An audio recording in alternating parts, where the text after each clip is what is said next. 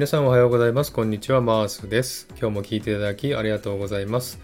このマースラジオはオーストラリア・シドニーからいろんな情報をお届けしています。今日もよろしくお願いいたします。さて、サクッとオーストラリア。このコーナーはですね、オーストラリアの豆知識をエンジョイしてもらうコーナーとなっております。3回目の今回は OG イングリッシュパート3をお送りしたいと思います。えオーストラリア英語はですね、イギリス英語に似てますけれども、アメリカともイギリスとも違うオーストラリア独自の言い回しや単語も使ったりします。そんなオーストラリアの豆知識をお送りしたいなと思っております。え今日もですね、3つほど OG イングリッシュをご紹介したいと思いますね。えー、まず1つ目、plate, plate。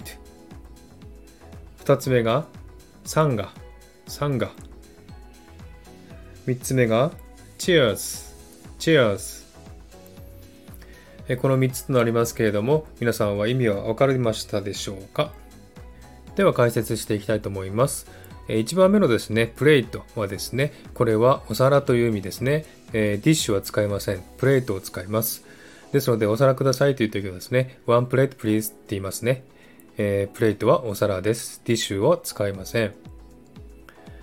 それから2番目、サンガですけどもね、これはサンドイッチの意味ですね。えよくですね、オーストラリアのレストランとかにもサンガと書いてある時もあります。よく使われますね。これサンドイッチという意味ですね。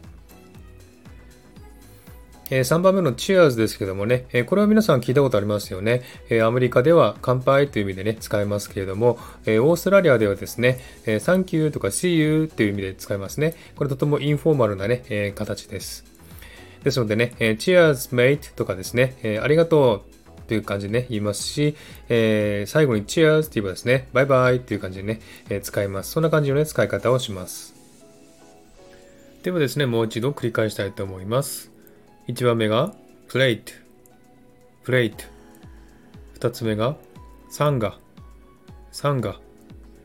3つ目が Cheers, Cheers。はい。ということで、OG イングリッシュ3つを今日もね、聞いていただきました。いかがでしたでしょうか？では今日はこの辺で終わりにしたいと思います。今日も聞いていただきありがとうございました。えー、ハートボタンポチッと押してもらえば嬉しいです。ではまた次回お会いしましょう。チェアーズ